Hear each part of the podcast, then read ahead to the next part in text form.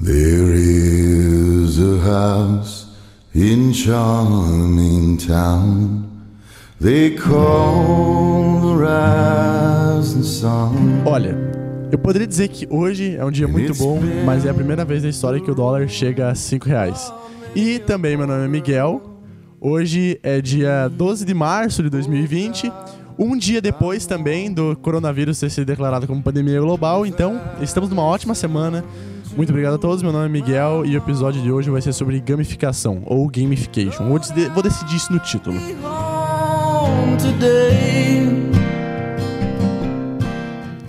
Bom, então dessa vez eu não vou precisar apresentar o Miguel, porque ele já fez isso. Olá, eu sou Lucas Bullion Antunes e eu jogo Minecraft desde 2013.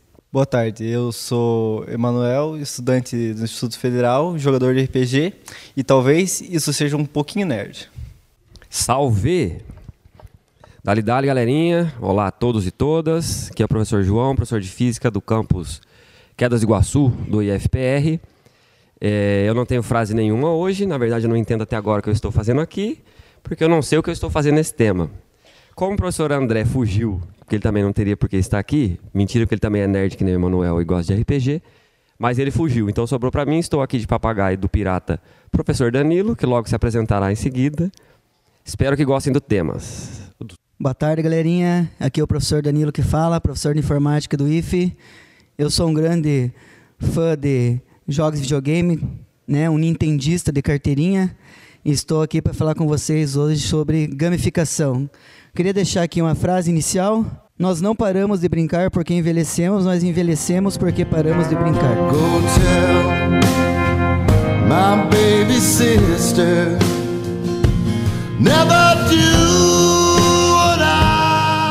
Então, explicando para algumas pessoas que talvez estejam pensando, a gente não vai vir aqui falar sobre jogar joguinho. Quer dizer, também. Mas gamificação é uma forma de ensinar, ou talvez outra coisa. Tem termos muito longos e eu acho que a gente tem pessoas qualificadas aqui para explicar, né?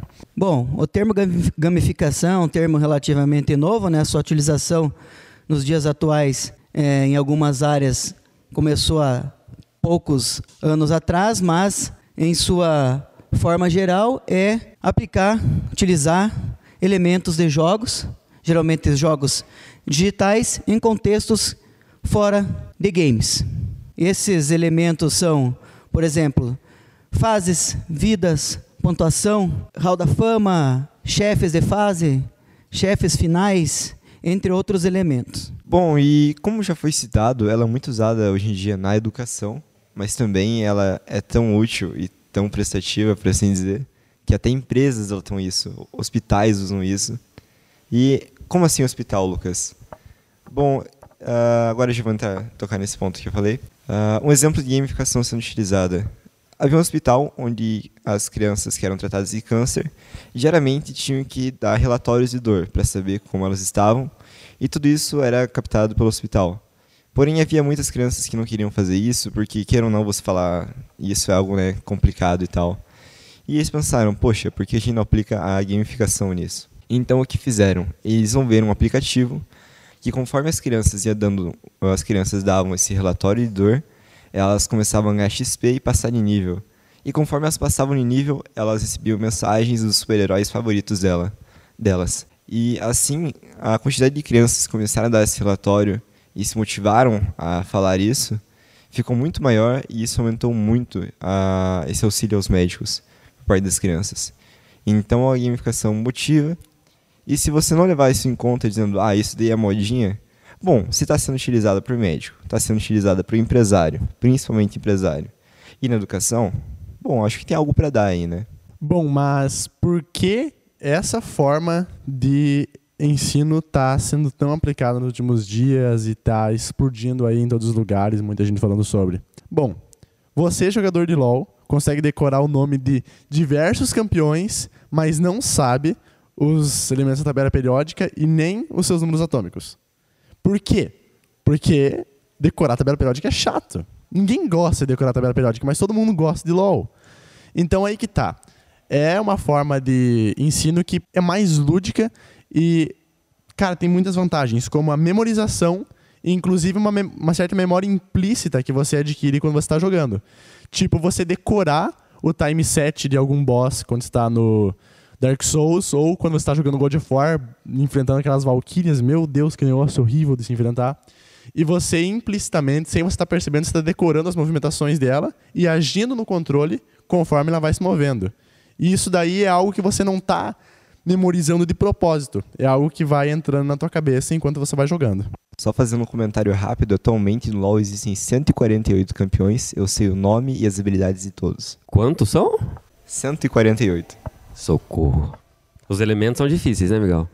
São muito difíceis, ô louco. Eu gostaria de fazer só um pedido, eu não sei se a gente tem essa possibilidade de ferramenta. Será que é possível incluir uma tecla SAP depois na edição? Para eu entender 10% do que o Miguel falou? E considerando que nossa, a nossa audiência é vasta, ampla, né? roda esse plano chamado Terra, acho que tenta explicar um pouquinho, por exemplo, esses nomes que você falou dos jogos, mais ou menos por cima. Vai que alguém que nem eu, velho, não tem a mínima ideia do que é isso, só para situar um pouquinho, por favor. Então tá bom, vamos lá do inglês. Eu acho que eu disse boss quando eu me referi. Eu quis me referir a um chefão no jogo. Você tá numa fase lá enfrentando vários monstros, aí no final tem um monstro maior. Um inimigo maior, um inimigo brabo. E daí, é, eu acho que eu falei time set, mas não era isso que eu quis dizer, era move set. Se eu, se eu errei, eu tiro na edição. E, na verdade, o move set é que o inimigo ele tem uma inteligência artificial. Ou seja, dependendo do que está acontecendo no ambiente, ou às vezes nem isso, ele só tem um padrão mesmo de que ataques ele vai lançar. Um inimigo comum tem o quê? Tem três ataques. Uma Valkyrie no God of War tem quantos? 35? Em ordens diferentes. E ela tem vários movimentos diferentes e você precisa decorar todos e saber quando que ela vai usar, qual é o melhor para usar naquele momento. E você consegue prever os movimentos que a Valkyrie vai fazer. Isso no God of War, né? E assim você consegue enfrentar ela. Porque se não você ir com reflexos, você não consegue. Tá, mas então, dando exemplo do porquê que gamificação funciona. Sabe quando você baixa aquele aplicativo no seu celular e ele fica te mandando fazer cada ação e te ensinando a usar ele, você fala, não, eu só quero usar meu aplicativo e aprender sozinho, por exemplo, isso é uma das coisas que gamificação trata. É, principalmente na sala de aula, ela dá mais autonomia à pessoa para ela estudar sobre as coisas e assim saber mais. Por exemplo, Minecraft, que eu citei no começo do jogo. Quando você entra no Minecraft, você tem alguns blocos e um mundo inteiro para fazer o que você quiser. E essa possibilidade de você escolher o que você quiser e estudar a respeito disso, estudar mais, é muito útil, porque, poxa, você só quer, quando terminar um, sei lá, seu castelo gigantesco feito de blocos dentro do jogo, mostrar para o seu amigo e ele fala, nossa, isso está muito bom. Isso vai te motivar a fazer mais e mais. E quando eu falo isso, é aplicado a um jogo. Mas, poxa, o que impedia de ser matéria de matemática, por exemplo, é você ir lá ganhando seus pontos e estudar mais e mais com o auxílio do professor, mas não só ele falando o que você tem que fazer e fazendo tudo ah, e dando sequência à aula. Por exemplo, eu trabalho no, não sei se posso falar trabalho, eu sempre falo, eu sempre falo isso, né, mas eu trabalho no projeto Joglog. Atualmente eu sou bolsista dele e meu orientador é o professor Dair aqui do campus. E com ele a gente trabalha ensinando a lógica e linguagem de programação por meio da ludificação, que é igual a gamificação ou gamification, por aí vai. Eu vejo isso quando eu estou explicando alguma matéria para os alunos, eles fazem tipo, ah, beleza, ele está falando algo lá, é importante eu saber, mas eu não estou motivado para fazer isso. Mas e quando eles começam a produzir seus próprios jogos e utilizar o que foi aprendido, eles perguntam, Lucas, como que eu faço isso? Ou eles começam a debater entre si para conseguir mais informações, melhorar seu jogo e assim ter um jogo legal. E assim eles acabam apre- aprendendo muito mais do que eles aprenderiam se eu só ficasse lá na frente explicando conteúdo, conteúdo, conteúdo. Eles produzem os jogos deles e depois quando eles terminam, a melhor coisa é ver eles, eh, eles trocando de jogo e ver o jogo do colega. Eles sempre falam, ah, como você fez isso? Eu quero aprender a usar esse for, que é uma, um loop da linguagem de programação e tudo isso. Eles querem aprender mais para melhorar seu jogo e assim eles se motivam a aprender. Ah, eu queria dar um exemplo, a hora que você falou de um aplicativo de celular, eu me lembrei de um exemplo que pode ser bom, é o aplicativo da Adidas para corrida, por exemplo, ela coloca o tempo que você fez a caminhada e sua velocidade média, coloca o trajeto que você fez e quando você termina uma corrida ele propõe, tipo, se você quer definir uma meta, por exemplo, não me lembro direito, mas tipo ele propõe, tipo, definir meta e também como se o aplicativo ele te desafiasse. Então também é uma coisa que pode te motivar e pode ser um exemplo até em exercícios físicos da gamificação. Como o Emanuel falou, ele deu o exemplo desse aplicativo da Adidas, né? Que estimula a corrida e etc. Só que eu conheço um outro aplicativo também, é, se não me engano é Run for the Zombies. É um aplicativo que ele tem... Ele é um enredo, uma história, e você tem que correr dos zumbis. Você é jogado no mundo onde tem um apocalipse zumbi e teu objetivo é correr. E daí, quando você não corre o suficiente pra você conseguir fugir dos zumbis, você é pego. Só que aí que tá não é virtual. Você tem que correr na vida real para fugir, fugir dos zumbis. E ele te dá prêmios, você ganha pontuações, sobe de nível e a história do jogo avança. E isso é muito legal. Por exemplo, quando você está correndo muito rápido, muito devagar, quero dizer, é, o aplicativo te dá um toque. Olha só, você está correndo muito devagar, os zumbis vão te pegar. Esse tipo de coisa. Então é mais uma das formas onde a gamificação pode ser aplicada, né? Ah, e esse é um dos pontos principais, a, a competição. Porque é, estimular a competição, principalmente dentro de uma empresa, por exemplo, pode gerar muito lucro que se for olhar pelo lado do empresário, mas também a gamificação você tem que pensar pelo lado do jogador. Poxa, eu não ia estar jogando Minecraft há 7 anos se eu não gostasse daquilo. E a empresa quer continuar jogando porque isso dá um bônus a ela. E eu também quero continuar jogando porque eu gosto disso. Então aí tá um dos pontos da gamificação. Quem propõe e quem tá jogando tem que gostar. Os dois têm que gostar disso. Porque, poxa, não adianta você propor a gamificação dentro de sala de aula, por exemplo, e os seus alunos não estarem motivados a entrar nesse sistema. Então tem que ser algo muito bem pensado para que dê certo. Não é simplesmente, ah, cheguei aqui, tá aqui uma pontuação, vocês vão ganhar uma pontuação por tal coisa e vamos ver. E então, tipo, e as possibilidades que isso dá para você colocar em sala de aula dentro de uma empresa ou até num hospital, como eu já falei, são tipo infinitas. E aí vai da imaginação de quem está criando. Essa ideia, agora eu me lembrei essa ideia que com certeza o André ia falar aqui sobre você colocar uma por exemplo, uma competição, uma pontuação dentro da sala de aula, você falou que tem que ser muito bem pensado. Eu, tipo, sinto, eu consigo imaginar o André, o professor André falando que uma vez que ele fez isso dentro de sala de aula e não foi bem pensado, acabou com um aluno voando para fora da, da porta da sala, tentando pegar um canetão que era para escrever no quadro. Então, realmente, quando se faz a competição, tem que ser uma coisa bem pensada. Só dando uma nota aqui, de porque o André não tá com a gente. Porque infelizmente mudaram os horários, inclusive agora isso aqui que eu tô fazendo é uma acusação pública. não, brincadeira.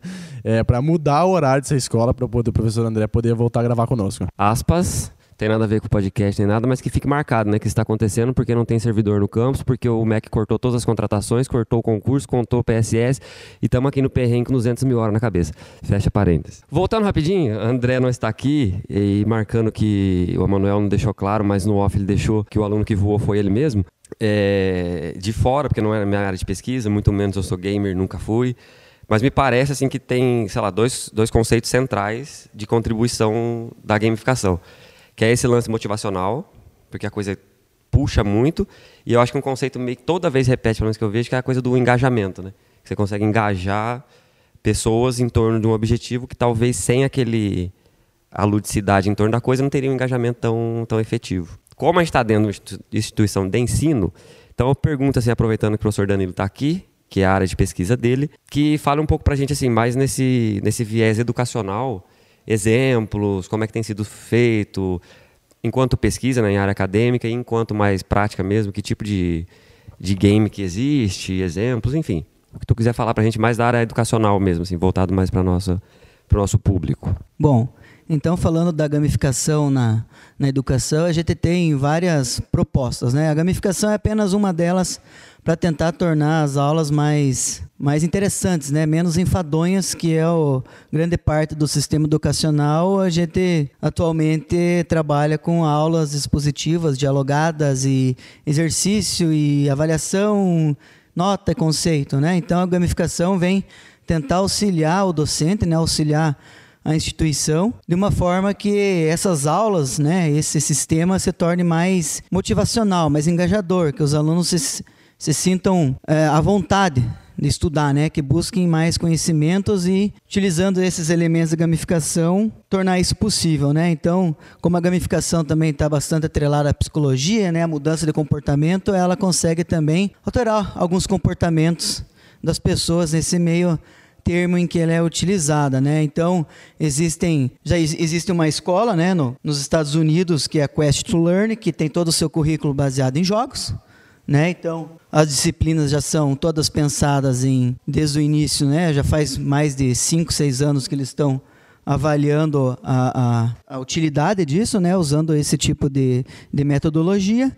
E tem também aquela gamificação lá que a gente conhece muito bem. Eu posso utilizar uma gincana, eu posso utilizar qualquer outro, um tabuleiro de jogos, eu posso utilizar qualquer outro tipo de, de, de jogo digital, não digital, alinhado com num, num contexto né, fora de, de, de jogos para usar como uma ferramenta auxiliar, né, uma ferramenta de ensino a mais que o docente possa usar em sala de aula para melhorar né, ah, esses aspectos, aspectos cognitivos dos alunos e também esses outros comportamentos que são esperados, né, que a aprendizagem se torne mais relevante para eles. Né. Então, no meu, no meu caso, você está aqui, né, eu tenho um, um projeto né, da, de, de, utilização de palavras cruzadas, né? Eu faço palavras cruzadas desde que eu nasci praticamente, então eu tento alinhar esse tipo de coisa, né? As palavras cruzadas já foi cientificamente comprovado que ajuda em diversos aspectos, né? Em doenças, Alzheimer, é, fortalecer o conteúdo, vocabulário, etc. Né? Então eu tento a, a, aliar esse, essa atividade lúdica com as minhas disciplinas também, inserindo elementos de gamificação, né? Eu, o aluno consegue saber a sua pontuação, com quem que ele está concorrendo, se ele está melhor, até entre, entre outros anos, entre outros colegas também ele consegue visualizar se ele está indo bem, né? E como eu falei para para as turmas, né? Até no final do, do projeto tem até prêmios, né? Para fechar com chave de ouro esse tipo de, de, de atividade, né? Mas voltando para a educação, eu, por exemplo, sou um grande fã de alguns aplicativos gamificados né? Tipo Duolingo, Foursquare, é, Habitica. Então eu uso um para gerenciar meu tempo, que é gamificado, eu uso um para aprender a língua italiana, que é o Duolingo, eu uso o Foursquare, que eu acho, que eu acho interessante, né? Então, esses aplicativos aí, por si só, né? Alia esse fator motivacional, porque todo mundo sabe que correr, ir para academia, aprender uma língua de forma padrão, hoje em dia não é nada muito interessante, né? A pessoa tem que, tem que ter uma força de vontade muito grande. Então, esse aí é um dos pontos que eu planejo tratar nesse podcast, igual o professor Nino falou. Poxa, na, nas minhas indicações que eu vou dar depois, tem um cara que ele tá falando, e ele fala assim, 102, 103 anos atrás, agora não me recordo muito bem a data, ele fala, tinha gente pensando em mudar a educação, porque naquela época a educação também já estava ficando meio obsoleta, por assim dizer, a maneira como é as pessoas são educadas. E ele fala, agora em 2015 eu faço o mesmo questionamento. E bom, agora a gente está em 2020 falando disso, e estão fazendo o mesmo questionamento. A gente já tem até um podcast sobre educação. E se você ainda continua achando que isso é besteira ou algo assim, poxa, tem artigo científico, tem um professor que usa isso que está na minha frente, tem outro professor que usa isso, que faz o podcast junto com a gente. Eu estou pesquisando sobre isso junto com o professor Dair. Tem, então, muito trabalho científico a respeito disso. Então, não é besteira. Tem hospital usando, eu sempre vou lembrar disso. Hospital usando gamificação. Você pode aprender línguas com gamificação. Você pode melhorar a sua empresa com gamificação. Então, é uma comunidade gigantesca. Uh, ano passado, participei do, da segunda edição, uh, da segunda edição que eu fui, no caso, né? Então, na Latinoair. E o tanto de palestras que tinham a respeito disso lá, eu parecia igual uma, uma criança animada com isso, com o tanto de palestras e coisas que eu pude aprender. Então a comunidade é gigantesca e as pessoas nessa comunidade, a maioria pelo menos, sempre estão dispostas a conversar, bater um papo e falar: putz, como eu posso melhorar o sistema? Como eu posso deixar as pessoas mais empolgadas a aprender algo, a fazer algo? Então, é uma comunidade muito aberta e tem muitos projetos relacionados. Ah, tá. Aproveitando a fala do professor Danilo que envolve essa coisa que envolve uma dimensão muito forte de psicologia, né? Principalmente numa psicologia comportamental ou motivacional. E até me pensei assim, agora, será que existe coach gamer ou gamer coach? Já existe? me responda, por favor. E, e, paralelo a isso, que aí é meu primeiro, outro questionamento do outro lado da moeda, e eu já vou dar deixa pro Miguelito arrebentar com os gamers, brincadeira. É, porque me parece, quando fala em psicologia comportamental e essa coisa do do gamer enquanto a possibilidade do motivacional, me vem um pouco uma preocupação assim de tornar uma coisa condicional. a minha motivação está condicionada a esse retorno positivo, a um feedback, que é a raçãozinha do cachorro treinado, entende? O adestramento. Então, de, aí eu queria colocar isso como questionamento. Me lembra muito, falando em psicologia, inclusive na psicologia comportamental, acho que todos conhecem, quem não conhece, o caso do Pavlov, que era do cachorro, que era condicionar o cachorro, então ele estava treinando o cachorro a condicionar, que era coisa do sininho. Procurem, que não é tema do, do podcast, então a gente vai entrar nisso. Mas me lembra muito uma coisa de, do Pavlov, assim, de condicionar o aluno a partir dessa vantagem de pontuação ou de ganho. Só que me parece que o conhecimento, de maneira geral, é uma coisa muito mais dura e não prazerosa sempre. Tem um, um prazer envolvido, óbvio. Mas nem sempre. Aprender também é doído, aprender também é sofrer, aprender também é gastar bunda e gastar folha e muita leitura, mesmo que eu não tenha um objetivo direto. Então parece que me dá um medo assim de um imediatismo e de um condicionamento. Então eu sou o cachorro do Pavlov, né? Eu respondo positivamente em sala, desde que eu tenha esse feedback positivo, desde que eu tenha uma raçãozinha que me que me adule. E como é que como contorna isso? Ou, que eu acho que tem um pouco a ver até com o que o Emanuel falou na brincadeira da caneta, né? Que trazer essa pontuação para a aula sem reflexão pode ser cair no mesmo ensino tradicional e reforçar o tradicionalismo no ensino, né? Depois eu vou falar um pouco sobre isso, mas eu vejo muito a gamificação assim como é, as facas de, de, dois legumes, como diz minha mãe. E dos dois lados da coisa, né? Que há uma potencialidade muito forte e ao mesmo tempo um risco muito forte de parecer a pílula dourada que vai resolver e ao mesmo tempo reforçando esse tradicionalismo que o, que o Buligon reforçou, né? Do ensino. Então, enfim, o que, que vocês acham? Assim, como trabalhar uma coisa de não condicionar o aluno a só responder enquanto me dá prazer, ou enquanto eu estou é, motivado em relação a algum feedback positivo que eu vou ter. Acho que dá para entender, né? Bem, uh, pegando o gancho nessa, nessa da condição, tipo, eu vou, eu tô fazendo isso por um, eu tô estudando, eu tô aqui respondendo essas questões porque no final eu vou ganhar um prêmio, digamos. Só que um exemplo da gamificação que não envolve isso, por exemplo, foi o nosso projeto RPG que ocorreu aqui. Eh, desde o momento que o professor André chegou no campus, ele propôs. Então, agora entra aquilo que eu falei no começo, que eu falei que eu era jogador de RPG, entra agora, para quem não entendeu no começo. Desde que ele entrou no campus, ele surgiu com uma proposta do uso do RPG para o ensino. Bem, o que é o RPG? Do inglês, a tradução é, é jogo de interpretação de papéis, role playing role-playing game. É, é isso. Uma interpretação de papéis. Praticamente como se fosse um, um teatro em que.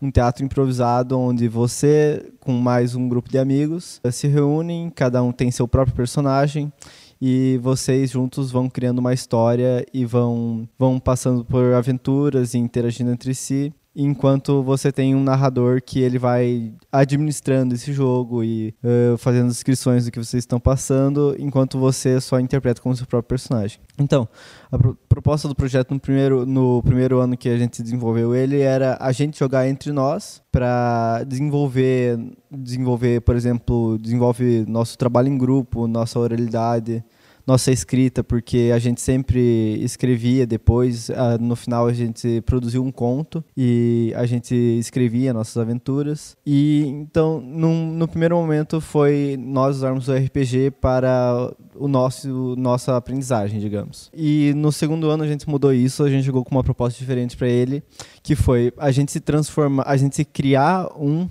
RPG para ensinar as pessoas. A ideia foi fazer praticamente uma aula de história. A gente pegou um momento do Brasil que foi a época do fim da escravidão e nesse contexto a gente desenvolveu o nosso sistema e nossa história para a gente poder aplicar para um grupo de alunos. Então, como eu disse no contraponto da competição, o RPG não tem isso, porque é você e seus amigos tentando descobrir qual é a melhor maneira de vocês solucionar um problema e vocês é, não tem essa não tem não tem esse atrito que pode acontecer. Então, a gente aplicou esse essa campanha, essa história para um grupo de alunos no final do ano, em formato de mini curso. Todos gostaram muito, todos disseram que aprenderam, falaram que foi porque a gente colocou todo o contexto histórico, a gente trabalhou bem nisso, até o professor Vladson ajudou nós. A gente conseguiu mostrar bem, por exemplo, como era uma fazenda uh, onde trabalhavam escravos naquela época, como que era a cidade do Rio de Janeiro, que foi onde foi situado a gente colocou personagens históricos, acontecimentos históricos. Eles jogaram e todos se divertiram muito e todos falaram que aprenderam muito e conseguiram tirar um proveito daquilo. Que foi realizado em umas duas, duas horas e meia, eu acho. E foi um feedback realmente muito positivo da nossa proposta.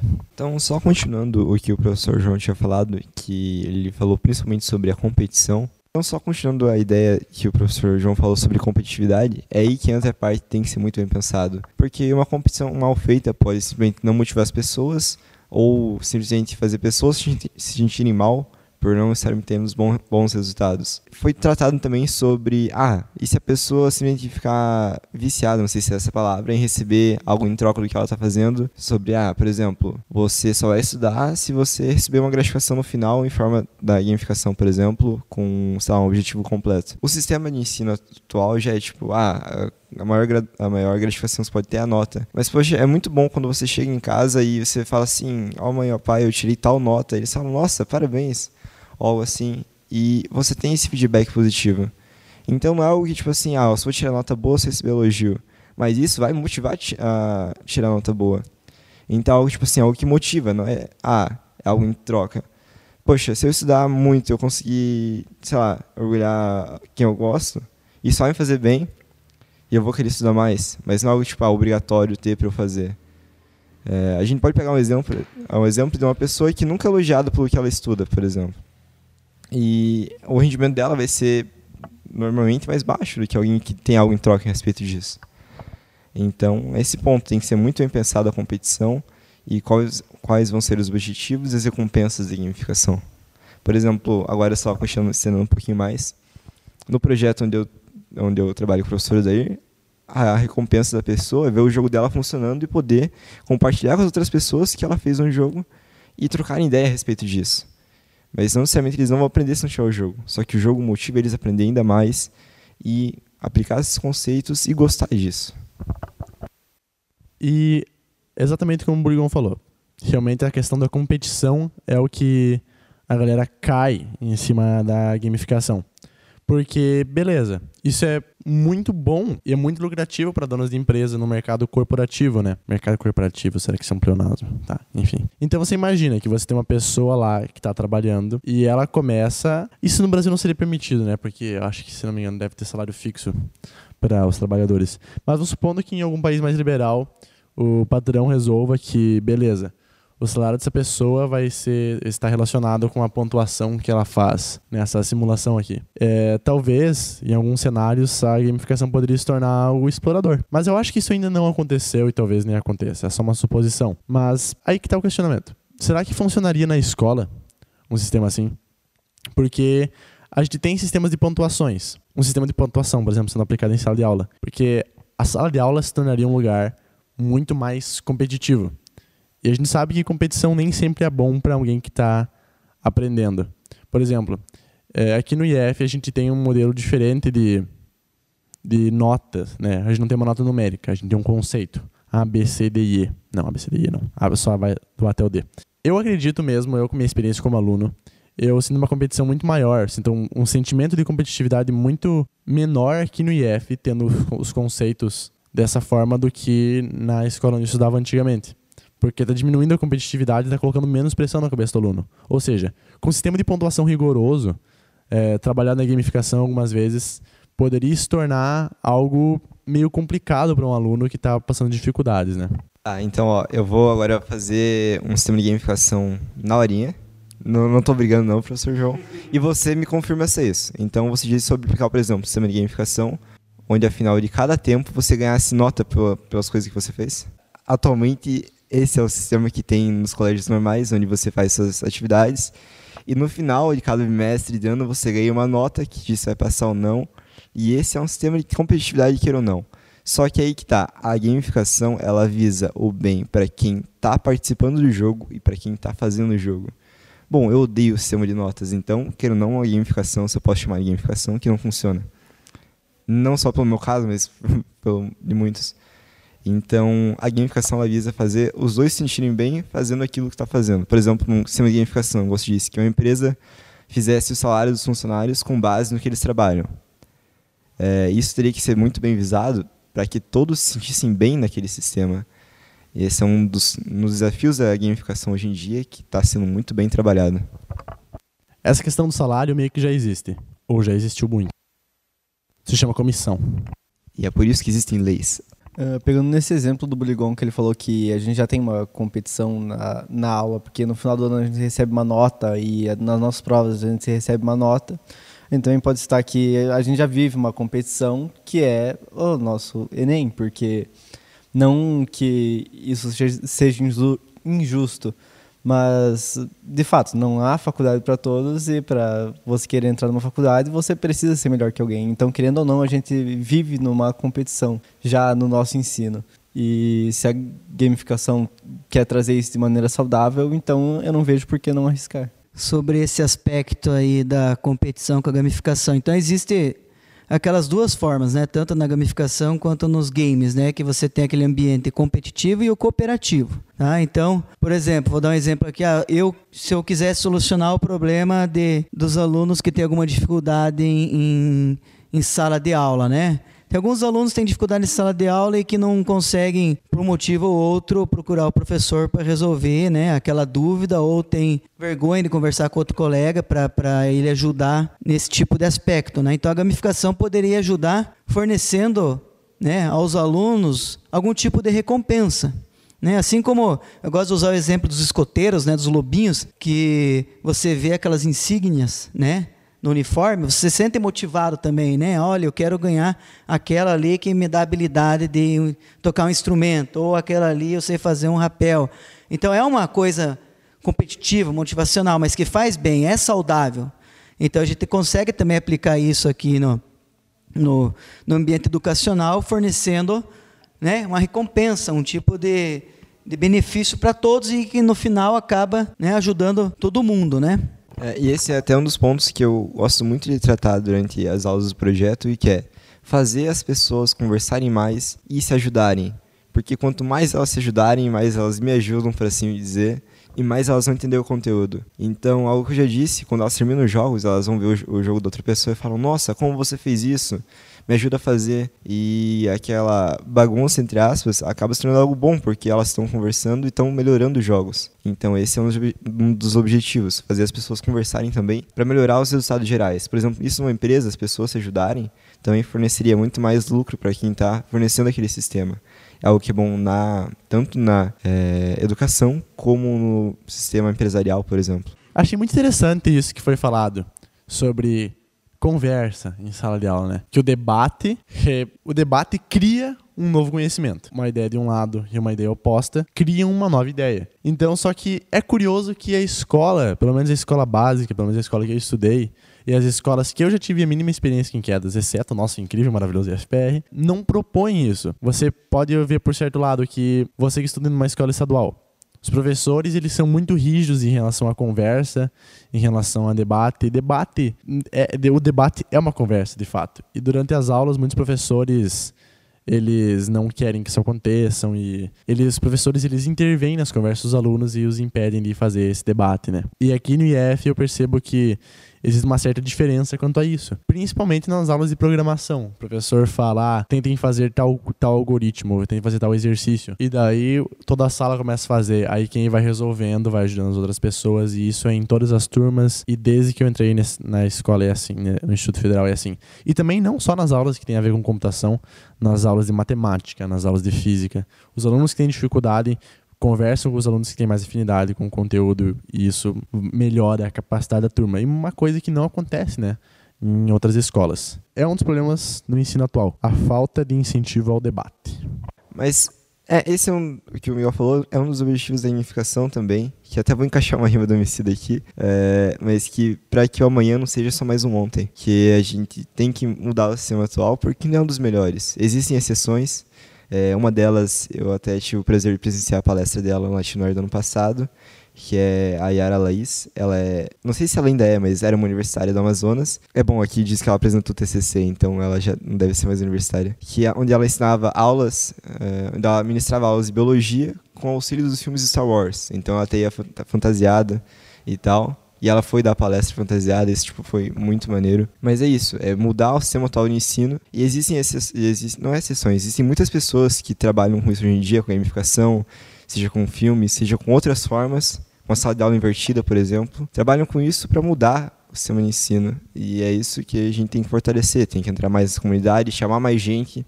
Não é complicado, todo mundo tem chance de fazer. Sei lá, manda uma mensagem, fala assim: ah, como que faz? Precisa de internet. Artigos sobre isso é o que não falta na internet, livro não falta. Pode precisar, tem muita coisa gratuita, eu vejo bastante isso. Acho que eu nunca paguei por nada relacionado à gamificação para aprender. E é muito importante pesquisar, se engajar na comunidade, ajudar as pessoas. E como eu já falei, trocar ideia com outras pessoas que fazem o mesmo, para assim melhorar como um todo e melhorar a educação, ou seja lá que for, o sistema empresarial, por exemplo. E de novo, fazendo uma propaganda, entre muitas aspas, para o nosso FPR, é, aqui eu percebo quantos professores eles utilizam uh, modos de dar aula diferente. Por exemplo, como é o caso do Odair, que sempre nas aulas que ele está ensinando algum algoritmo, ensinando sobre programação, ele tem essa tem, dá essa aula de debate entre os alunos, de sempre tem vários alunos andando pela sala explicando para os outros. Tem as cruzadinhas sempre do professor Danilo e as atividades lúdicas toda a aula. Um, professor Jonathan, quando ele chega na sala de aula, a primeira coisa que ele manda é: façam uma roda, não fiquem com essas cadeiras em fileira. E isso é realmente espetacular. Se você quer entrar no IF, simplesmente entre. Se você está no nono ano, por favor. É muito bom. Uh, continuando o que o Lucas estava falando, gostaria de também citar uma coisa que eu esqueci antes, uh, que o RPG já foi usado numa escola, eles substituíram substituíram, eu acho que foram duas matérias. Eu, eu li um, a gente leu na época do projeto, a gente leu um artigo sobre isso. Foi duas matérias durante um período numa escola em que os alunos eles interpretavam cientistas, historiadores, especialistas em várias áreas para desvendar um mistério que ocorreu no um, um mistério ocorrendo no Brasil. Uh, dentro disso foi abordado diversos temas, geografia, a história do Brasil, tiveram que fazer exercícios de física, de óptica, vários, várias matérias foram inseridas no meio dessa, dessa experiência que foi o RPG como ensino. E também, quando ele falou o que, que eu preciso, por exemplo, o que, que eu preciso para fazer isso, no máximo que você precisa no RPG é uma folha de papel e um lápis. Você estava falando sobre o RPG e tal. E eu lembrei de alguns jogos que tem bastante. que tem muito conteúdo sobre algumas áreas da ciência, inclusive, e principalmente história. É uma coisa que me vem muito na cabeça quando é falado sobre gamificação. Porque lembro de jogos que trazem alguns conteúdos históricos mesclados com conteúdos fictícios para construir um enredo. Não é proposital você aprender história nesses jogos. Esses jogos existem com o objetivo de lucrar. E mesmo assim eles conseguem fazer você aprender. E exemplos clássicos disso que eu consigo pensar agora é o quê? Assassin's Creed. Assassin's Creed, eu acho que hoje em dia fugiu um pouco mais dessa vibe. Mas os jogos antigos sempre traziam contextos históricos mesclados com contextos fictícios. E isso era avisado no jogo. Existem esses contextos misturados.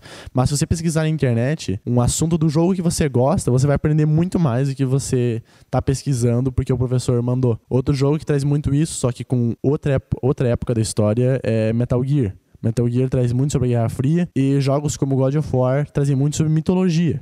É, até o Miguel acaba de me lembrar um ponto que eu sou muito fã de história. Para quem não sabe, história é uma das matérias favoritas, tirando TI. E, bom, eu eu era muito fissurado pela história da Segunda Guerra Mundial, tipo, eu achava aquilo muito incrível.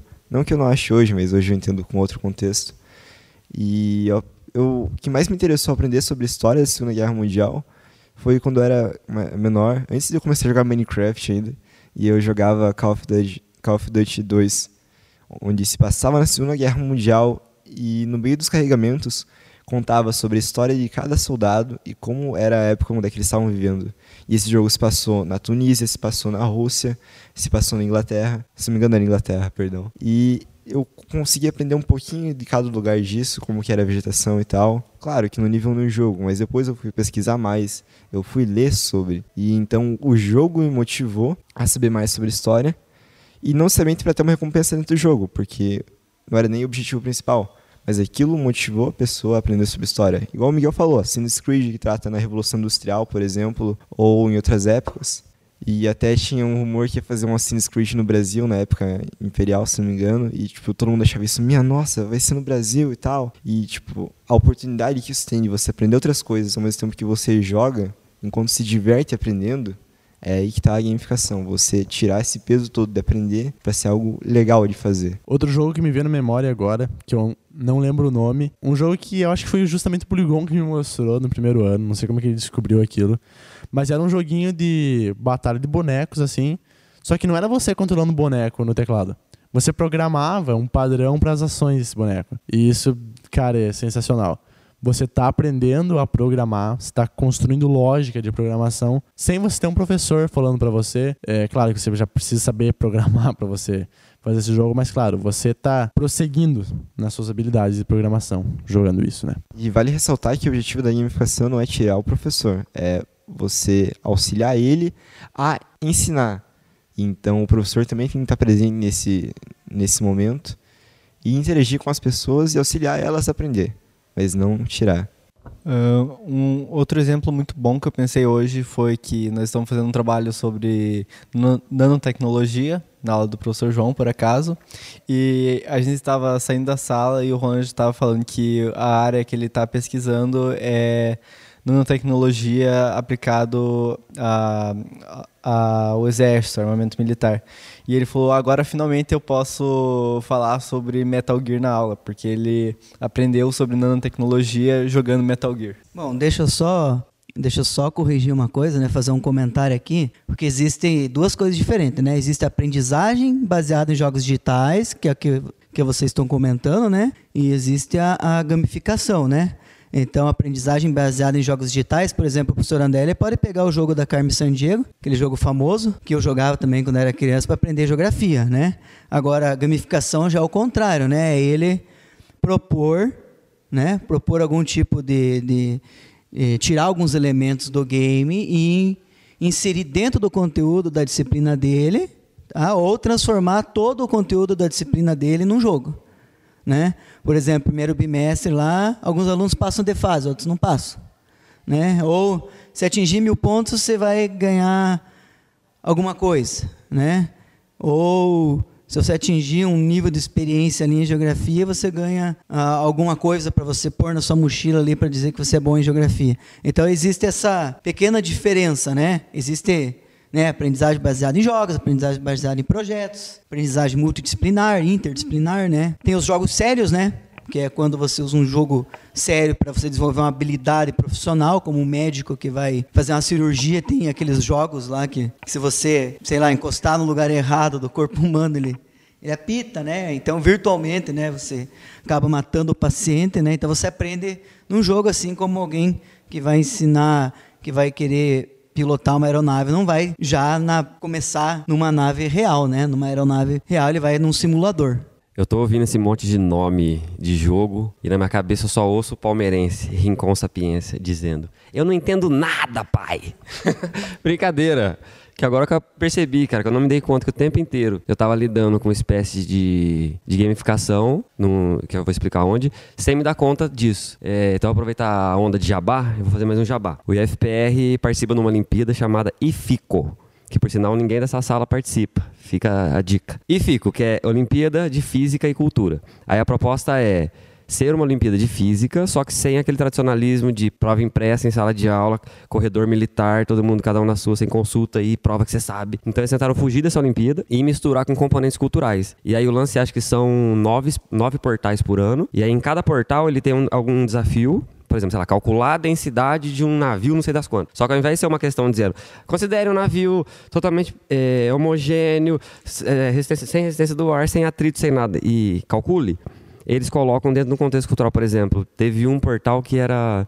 Tu tinha que ir no Street View, aí em Siracusa, aí você tinha que entrar no museu, ver a obra de arte, de arte tal, aí lá pegar uma informação, e com essa informação tu colocava numa forma, dessa forma você tirava um valor e aí que você ia calculando, entende? E, e aí em cada portal você recebia uma chave, essa chave abria o próximo portal e no final você ia ganhando as chaves ouro, prata ou bronze. Que de alguma maneira eu acho que no fundo é isso, né? É gamificação, A gente já participou durante dois anos, eu não tinha nem pensado da relação disso com, com gamificação. A gente não teve uma participação tão grande assim do pessoal do campus, mas para mim foi notório assim que quem participou como que o negócio é a palavra de novo, né? Motivacional, assim. Fica, caralho, que massa, que legal, é muito, muito massa. Tipo, e diferente do que ninguém nunca falou isso pra mim de uma Olimpíada de Física. Ah, vou fazer o OBF, nossa, que legal. Não, ninguém fala. E como que isso possibilitou a galera estudar, por exemplo, densidade de um, de um corpo sem ter aquele peso de conteúdo, né? Então, retiro tudo que eu cornetei até agora, tá? Gamification é vida. Mas é também, é também um pouco do que a gente quer passar, né? Que gamification é, não é papo de coach, não é só coisa de nerd. É algo que tipo, vem para ajudar as pessoas e tá aí para isso. Bom, eu gostaria de citar né, mais alguns exemplos, né, como que a gamificação pode resolver problemas do, do mundo real, né? Porque a, a Jane, né, que seria, apesar dela não gostar de usar o, né, no livro inteiro dela aqui que eu, que eu li, né, a realidade em jogo aqui que ela, ela é PhD em designer de jogos, né, ela escreveu a, a tese dela é para como usar, né, toda essa motivação que os jogadores têm, né, para resolver problemas do mundo real, né? Então tem, tem vários exemplos que ela cita, né, problemas de falta de, né, do petróleo, né, de criar um, uma situação inusitada, né, onde você tenta sobreviver sem petróleo. Como seria, né, você inserido num jogo, né, porque as pessoas elas, elas acham que, sei lá, a matéria, né, os recursos naturais não vão acabar. Então, para criticar esse tipo de coisa, você pode simular né, esse tipo de aspecto no mundo onde não existe mais petróleo e, e fazer as pessoas ali vivenciar isso, né, né para sentirem que uma hora realmente as coisas podem ficar complicadas, pode ficar sem alguns recursos, né. Então, um outro exemplo que ela dá também que eu achei bastante interessante, que é mais utilizado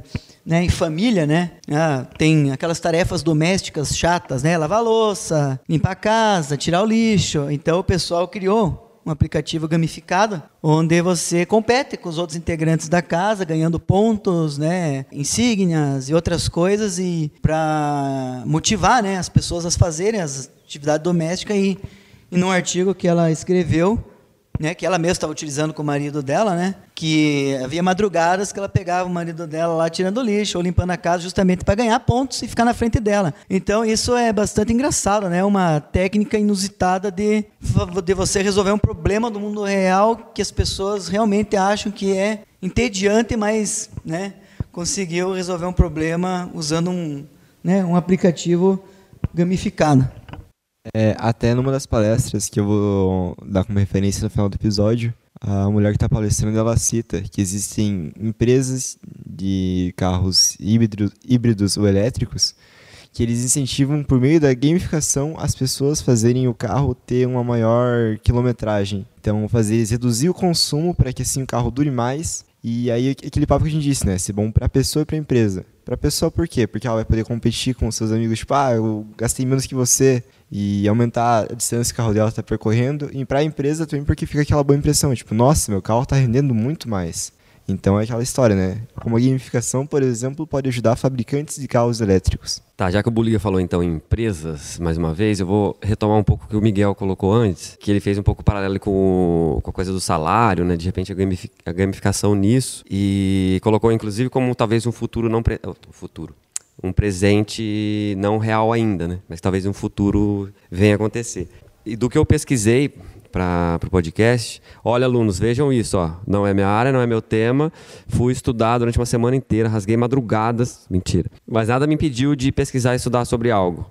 Enfim, para mim destacou muito, assim como talvez é, o exemplo do Miguel do salário ainda não, né? Não tem essa, essa gamificação tão pesada em cima de salário, mas dentro do, do, do sistema industrial, empresarial, eu acho que a gamificação já é muito presente, né? Já é bem presente.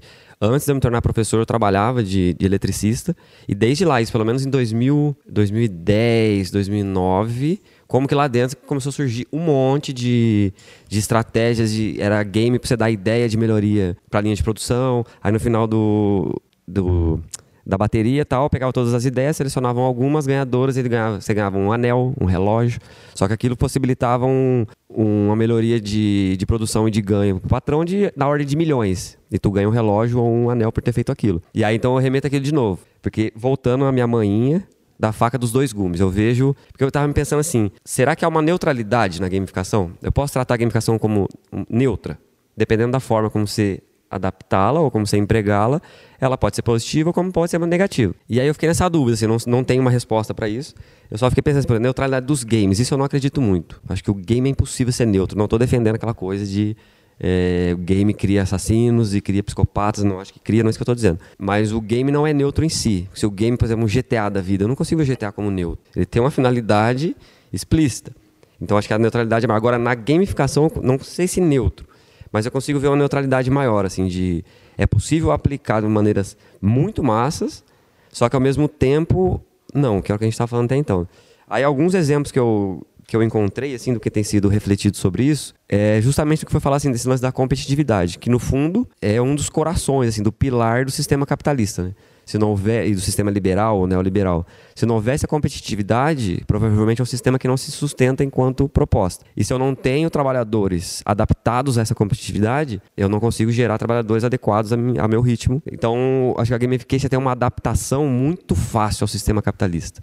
Por isso que tem, tem sido empregado muito dentro de indústrias.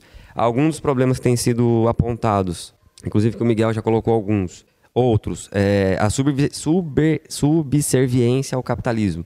Então, é, é colocar o, os fins, que no fundo é o fim, o lucro de quem tem o meio de produção, e aí utilizar isso como meio, mas o fim está dado. Então, você fica sub, subverniente à forma de produção que é opressora, que é, é, desigual com uma pílula dourada que é o tal do, do gamification, né? Ou então a coisa de fundir os espaços de trabalho e de lazer. Então eu estou no trabalho ou, e ao mesmo tempo eu estou com lazer, e de repente eu estou em casa e o tipo de aplicativo, né? E eu estou gamificando tudo e aí se rompe um pouco essa coisa do trabalho e do lazer. Eu acho que isso é um perigo de sanidade mental para o ser humano, né? Agora para o patrão isso é ótimo. É, o paralelo disso também do lazer, trabalho e vigilância. Então, porque, então, se eu expando a coisa da gamificação, inclusive meus espaços de lazer, então eu poss possibilito um espaço de vigilância sobre meus espaços privados, em relação a, a, a onde eu trabalho e tudo mais. E eu achei muita coisa também assim de proposta de incluir a necessidade, e aí seria uma contribuição para não cair muito nesses problemas, de incluir as dimensões éticas e morais que envolvem os jogos, né, ou a gamificação e não o game em si. O que me parece muito difícil, porque como é que eu vou falar em ética e, e moral dentro do sistema capitalista ou no chão de fábrica, entende? Para mim é uma contradição explícita. É igual a gente citou nos outros episódios, né? O problema é a capitalização disso, né? A vontade de algumas pessoas extrair dinheiro desse sistema, o que faz com que ele seja visto de forma muitas vezes ruim, né? Agora, só para falar do outro lado do legume, que nem tudo são trevas, né? Nem tudo está perdido. Esse tempo há de passar. Brincadeira. O outro lado que eu vejo é a, a potencialidade de subversão da, da gamificação. É, como que essa estratégia pode ser utilizada, inclusive, para questionar esses sistemas de, de exploração da, da forma, das formas de trabalho ou da classe trabalhadora. Segurem-se, marxistas. E eu vou dar alguns exemplos no final de alguns que eu achei assim que eu achei bem massa, bem legal, de como que tem sido empregado para questionar essa relação. E um que eu lembrei agora, na verdade, que eu anotei aqui, não sei se todo mundo viu aquele vídeo da que era uma dinâmica de uma corrida social, que todo mundo ia correr, só que aí tinha um narrador e o narrador ia falando coisas de privilégio, por exemplo. Se você é branco, dê dois passos à frente. Se você estudou escola particular, dá três passos à frente. E aí ele vai colocando um monte de privilégio social, de cor, de gênero. Então, se você é homem, dá um passo à frente. Tudo que cria privilégio social para uma corrida. Então, todo mundo sai alinhadinho, aí ele vai colocando a, o, os critérios de privilégio e as pessoas vão andando. E é incrível, assim, como no final só sobra homem branco lá na frente, mulher pelo meio, negros no final, escola pública no final. E aí ele fala simplesmente: o mundo é igual a todos, todos têm a mesma chance, corram, quem chegar primeiro é o melhor. E aí ele vai questionar um pouco da meritocracia, como é que vai falar meritocracia num país de 400 anos de escravidão? É impossível. Apesar que essa dinâmica surgiu, a primeira vez que eu vi, pelo menos, foi fora, e depois refizeram no Brasil. É, então me parece uma estratégia assim muito legal, muito material e muito corpórea, né?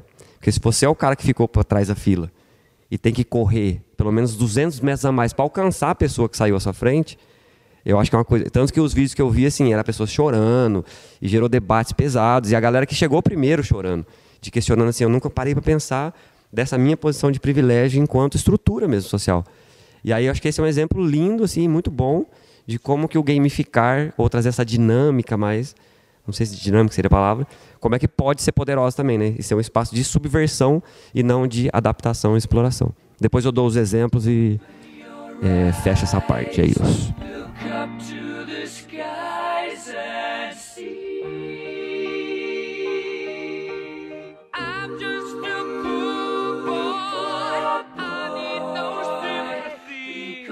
Então agora já quase finalizando o podcast, a mensagem que eu deixo é, se você se interessou por gamificação, pesquisa, fala com a comunidade, sei lá, me manda um e-mail, me acha no Instagram, ou não sei. Eu vou deixar meu e-mail aqui, mas é mais por desencargo de consciência, então é Lucas Buligon Antunes, com um K no lugar do C. E, sei lá, se interessou, entre em contato, bora ter um papo, aumentar essa comunidade, ir para evento, falar sobre isso e melhorar isso cada vez mais. Contatinhos e contatinhas. Entrar em contato com o Buligon. Ele está disponível sábado à noite. Olá pessoal, então, professor Danilo aqui falando para finalizar. Então, eu sou um, um grande né, defensor e entusiasta da gamificação, né? E eu depois comecei, né, já li uns três, quatro livros, vários artigos de gamificação, me realmente estou entusiasmado e, e olho para algum problema no mundo real ou aqui na, no instituto e já tento em pensar em alguma solução gamificada para resolver, né? Mas infelizmente sozinho assim é meio difícil de resolver todos, né? Então eu sempre procuro, né, deixar anotado aqui algumas coisas para trabalhar depois, né, sobre gamificação. E eu é, recomendo, né, eu recomendo as palestras do, do, do TED, né, da, da mãe da mãe da gamificação, a Jane, né, né, tem, tem outros também palestrantes ali de TED ali, como os games tornam as pessoas melhores, né, ou como os games podem ajudar a tornar o mundo melhor. Então tem essas palestras ali do TED que são realmente muito boas. É, o livro, né, Realidade em Jogo também que eu já li, é um livro bem fácil de ler, né? Ela demonstra a maioria dos jogos famosos, Warcraft, né, World of Warcraft, LoL, entre outros jogos famosos, como que eles podem, né, ser utilizados, né, essa base de jogadores podem ser utilizados para resolver problemas do mundo real. E ela descreve isso e descreve também vários outros jogos que ela desenvolveu, bastante interessantes para serem utilizados. Vou me despedindo aqui, muito obrigado a todos. Tá, então já finalizando aqui. é, curiosamente eu também trouxe dois TEDx, igual o Danilo falou. É, perdão, são em inglês, mas a legenda estava muito bem feita. Então eu deixo essa ressalva aqui. Dessa vez não fui tão acessível assim, deixando coisas em inglês, mas são muito bons e estão no YouTube. Então o primeiro é Gamification at Work, ou Gamificação no Trabalho, da Janaki Kumar. É, é muito interessante a palestra dela, ela fala mais sobre gamificação no trabalho, como o próprio nome diz. E é muito legal ela falando sobre. E por segundo, é um cara chamado Scott Hebert, eu espero ter falado o nome dele certo também. Essa galera com nome estranho me complica.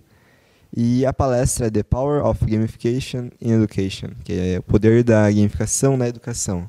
Então, dois TEDx estão no YouTube, são muito bons. Era isso, obrigado. Gamifiquem as coisas e tomem água. Bom, ah, aproveitando o embalo antes, só acabei de receber aqui, talvez vocês tenham visto, é, professor Vande, obrigado pela notícia. A Unicamp encerrou as. Encerrou não, né? Suspendeu todas as suas atividades, né? Por conta do coronavírus. Bizarro. A Unicamp. E. Enfim, siga o Buligon, lavem as mãos, usem álcool em gel, não deem beijo na boca, não troquem saliva, não respirem perto das pessoas. Fuja das pessoas, por sinal de preferência. Brincadeira, mas, gente, cuidado que cada vez está mais sério. Tá, então minhas dicas. Primeiro eu queria deixar o agradecimento ao professor Danilo. É, acho que foi um tema bem legal, acho que valeu a pena, né? É, então, primeiramente, eu queria deixar o agradecimento ao professor Danilo por ter trazido o, o tema da gamificação. É, por sinal, eu vim um pouco perdido, até brinquei no começo, né? Que eu falei, ó, tô aqui de papagaio de pirata, porque eu não tenho muito a contribuir, não é minha área. Só estou aqui para cuidar das crianças mesmo. Brincadeira. E me surpreendeu muito, porque eu vim num olhar mais crítico, acho que um pouco como o Miguel também veio, né, de pé atrás, e os textos que eu encontrei sobre essa adaptação com o sistema capitalista e tudo mais, e me surpreendeu, assim, de, de possibilidades e de como tem coisa desse monte de nome que eu não entendi quase nenhum, mas depois ouvindo no podcast eu procuro e descubro.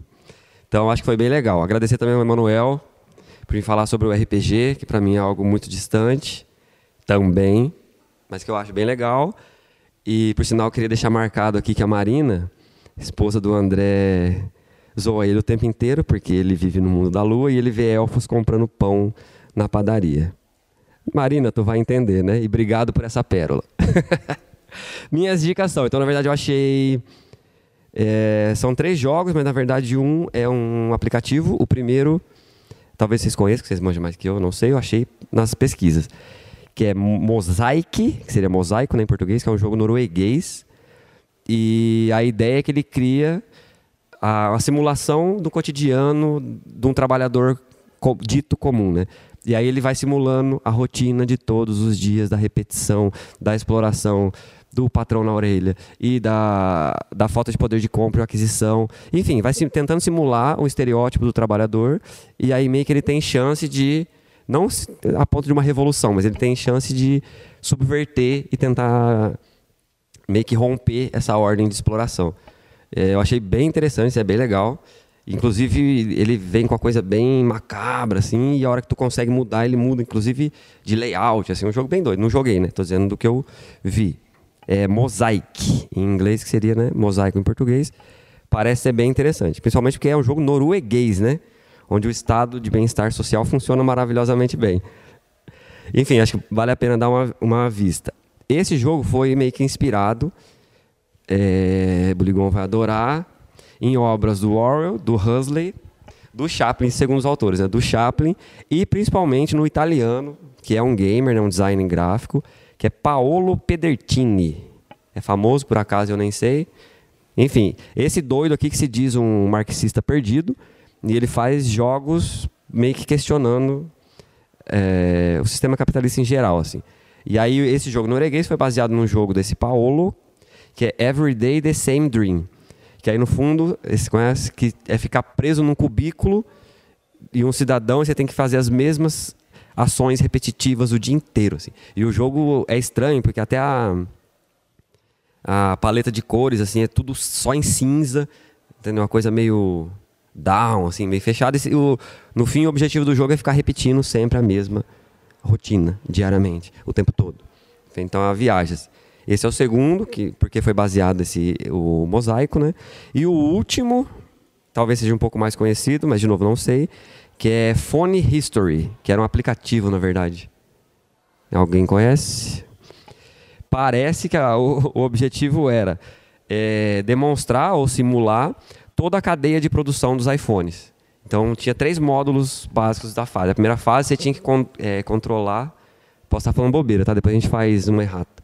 Você tem que controlar soldados no Congo para escravizar criancinhas para em mineração, por exemplo. Então você era o soldado que ia escravizar criancinhas na África para pegar o negócio. Aí depois tu era alguém que tinha que evitar o suicídio de trabalhadores escravizados na Índia, oh, desculpa, na China. E por fim, você tinha que eh, trabalhar num lixão para dar jeito nos- no, no lixo eletrônico gerado pela, pelos iPhones em geral. entende? Esse aplicativo ficou quatro dias no ar e depois tiraram. E aí é muito, bem doido, assim, porque no fundo é jogar na cara o que todo mundo sabe como é que é feito, como é que acontece. A distribuição dos bens e das formas de produção dos bens, então a mineração na África, os trabalhos escravos na, na China, ah, os lixos eletrônicos, seja em oceanos, seja em continentes. E esse aplicativo também é do Paolo Pedertini, desse italiano. E ele que- falou que queria fazer um treco desse para ficar exatamente no, no Play Store, que para ele seria uma contradição é, expor aquilo dentro da própria, da própria estrutura, né? meio cavalo de Troia. Assim. Só que esse, pelo jeito, não existe mais, eu não consegui achar porque tiraram do ar, dado o seu conteúdo. Então são esses três. Eu vou deixar também só duas. Esse game mosaico tem uma matéria na Folha de São Paulo. É, a matéria chama Games criam distopias para criticar a exploração do trabalho e o capitalismo. E aí ele vai explicar sobre o jogo e tal. Então, quem quiser saber melhor do que o Tonhola do professor João falando, dá uma lidinha lá, é da Folha de São Paulo. É uma outra matéria que eu achei bastante interessante também, está no, no portal Rede Brasil Atual. O título é O Jogo da Exploração: Luta de Classes em Cenário Pós-Industrial. E aí ele vai trabalhar um pouco com essa transformação do mercado de trabalho, do que se chama hoje de é, produção pós-industrial, né? E como que esse essa coisa do jogo ou da gamificação está implícito dentro dessa coisa e está substituindo formas clássicas de trabalho. Eu achei bem legal o texto. Ele é do Márcio Postman, que ele é professor da, do Instituto de Economia da Unicamp. Tá, alguém vai falar, ele saiu para prefeito pelo PT, porque ele é do PT. É, tem esses problemas. Ele, era, ele é, aliás, do PT. Mas esse texto dele é bem interessante, acho que vale a pena. E, por fim, um artigo, aí é um artigo científico mesmo, que está na revista Intersaberes e se chama Gamificação como um novo componente da indústria cultural. E aí ele usa como referencial teórico a, a teoria crítica né, da escola de Frankfurt, então o Adorno, o Hockenheimer, o Walter Benjamin, que trabalha sobre a indústria cultural. E aí ele vai colocar a gamificação como uma extensão ou como uma relação da dominação por meio da indústria cultural. Então acho que é um, um artiguinho um pouco mais científico, um pouco mais fundamentado e que vale a leitura também. Eu acho que é isso. Para quem não tinha nada para falar, já falei demais. Então, o Miguel tá rezando, mesmo enquanto um ateu. Mentira, não sei se o Miguel é ateu. Mas ele tá rezando e agradecendo que eu parei agora. Obrigado, gente, por nos ouvir. Obrigado pela parceria tamo junto. Aquele abraço, crianças e crianças. Ah, eu gostaria de agradecer a oportunidade que me deram de estar aqui expondo o projeto que eu trabalhei durante dois anos e também admitir que eu cheguei sem saber muita coisa, mas consegui tirar um proveito muito grande. Ah, com certeza sei muito mais do que eu sabia antes. E também não tenho muita indicação, além do que eu vim falar, que é, que é o RPG é realmente uma oportunidade para você se desenvolver sua criatividade, sua oralidade e várias áreas produtivas para sua vida. E então é isso. Caso não, eu não tenha e também peço desculpas caso não tenha ficado muito claro, porque às vezes para algumas pessoas é um conceito difícil de entender o RPG. eh, pesquisem. E é isso. Obrigado. Até mais. Bom, então, como fazem essa cachorrada comigo, sempre sou eu que começo, sempre sou eu que termino. É, então, bom, meu nome é Miguel. É, eu não tenho muitas indicações, realmente, foram poucas coisas que eu utilizei. Na verdade, quase nenhuma. E isso vem aqui só para questionar mesmo, para espremer o Danilo. E é isso, meu nome é Miguel. E obrigado.